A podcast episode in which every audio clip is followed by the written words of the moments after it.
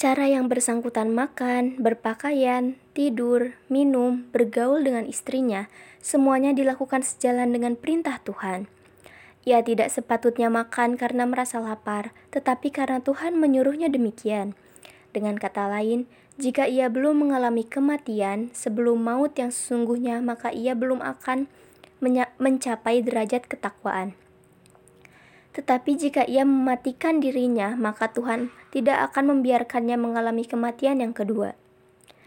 Di masa sekarang ini, kita melihat ketika bibir orang terbuka, yang keluar hanya kata-kata yang memperolok, menertawakan orang yang mengatakan hal-hal yang menyakitkan tentang orang lain.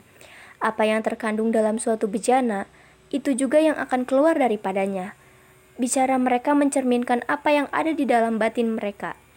Aku bisa mengenali seseorang yang baik hati dari kejauhan. Seseorang yang datang dengan sifat dan hati yang baik adalah jenis orang yang selalu ingin aku temui. Bahkan cercaan dari orang-orang seperti itu tidak akan mengganggu.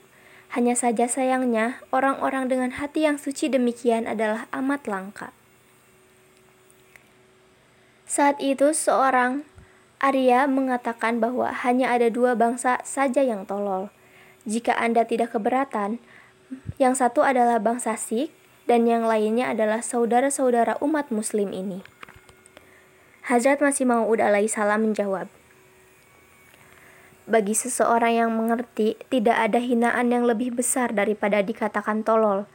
Menyebut menyebut seseorang secara langsung kepadanya sebagai tolol ada, adalah suatu hinaan yang amat kasar. Namun Anda bisa melihat bahwa dari semua orang-orang kami yang ada di sini tidak ada seorang pun yang menanggapi hinaan Anda. Apakah Anda masih juga meragukan kelembutan dan laku adab umat kami? Banyak sekali orang yang datang hanya untuk mencaci diriku, tetapi tidak ada dari umatku yang berani menanggapinya dengan marah. Siang malam aku mengajarkan kesabaran kepada mereka. Aku mengajarkan agar mereka berlaku lemah lembut dan sabar, ini bukanlah bangsa yang sejalan dengan prinsip ketololan menurut pandangan Anda. Namun kami tidak bertanggung jawab atas umat lainnya yang tidak berada di bawah pengaruh kami.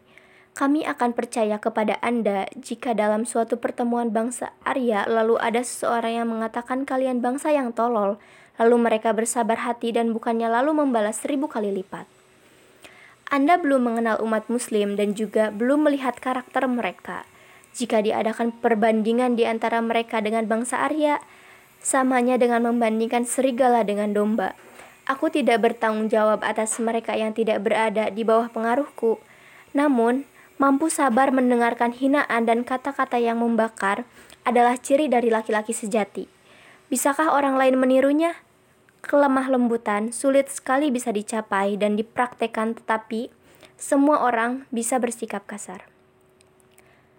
Sekian, wassalamualaikum warahmatullahi wabarakatuh.